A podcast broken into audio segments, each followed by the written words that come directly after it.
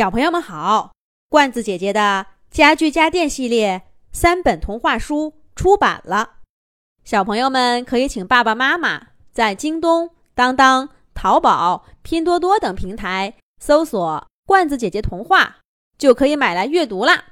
这个小植物们大战怪兽的故事，是罐子姐姐写给胡辉润小朋友的专属童话。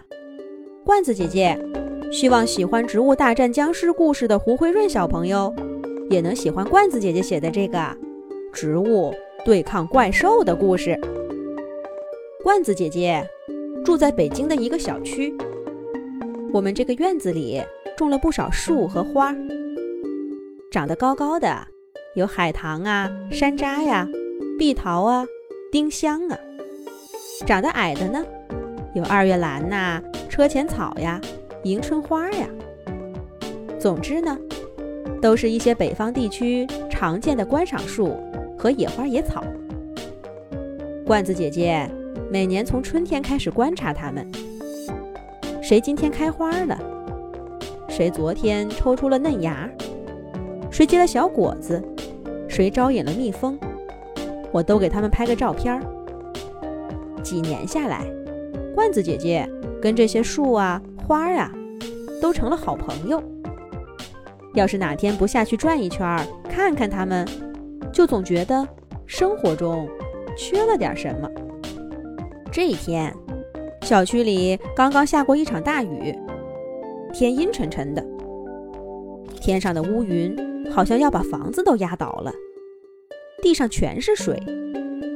平常很热闹的小区，几乎一个人都看不到。可是我惦记着我的草木朋友们，还是拿着雨伞出门了。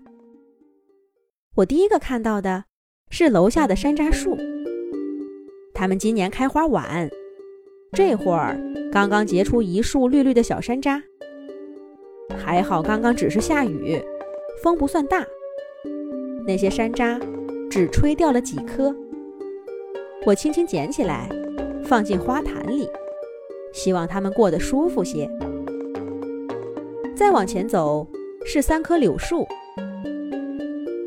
雨水洗干净了柳树眉毛似的叶子，柳条微微摆动，像是跟我打招呼。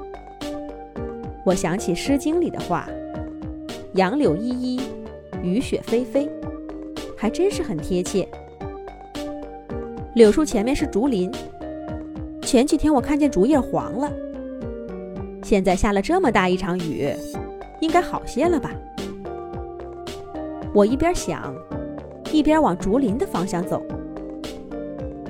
这会儿天又下起雨来，我赶忙撑起伞，准备看看竹子就回家了。可是突然，我的眼前晃过一片绿影。这大雨天的，是谁呢？我揉了揉眼睛。很快就惊呆了。原本应该是竹林的地方，一片空白，只剩下两排木栅栏，孤零零的站在雨天湿漉漉的泥土上。好端端的，干嘛把竹林移走呢？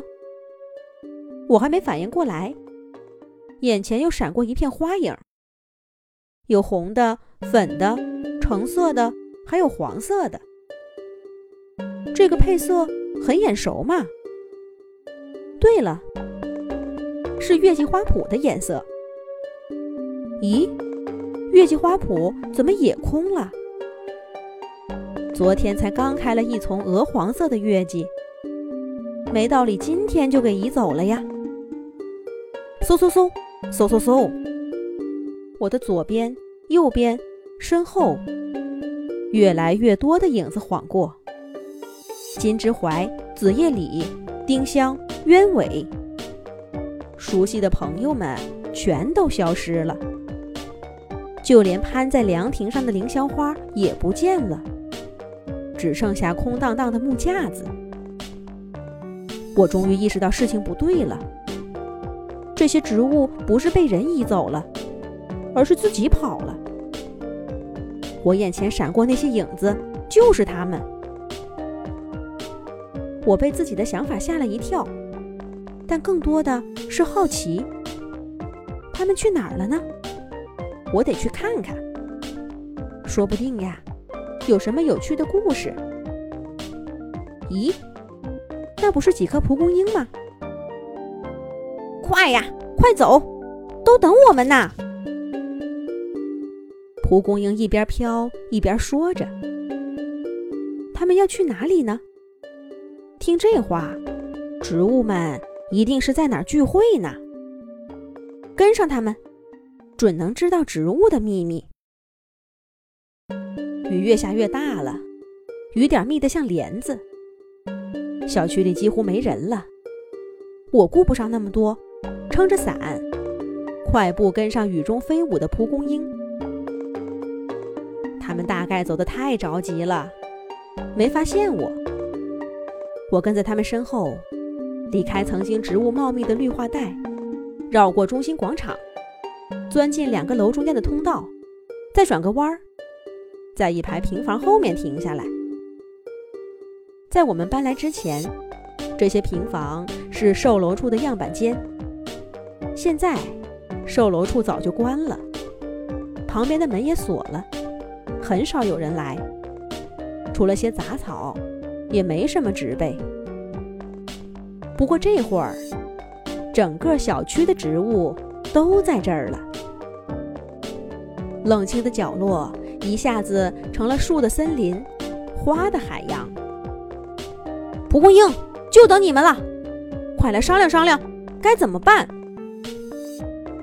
山楂树一看见蒲公英，就急匆匆地说道：“他们要商量什么呢？让我好好听听看。”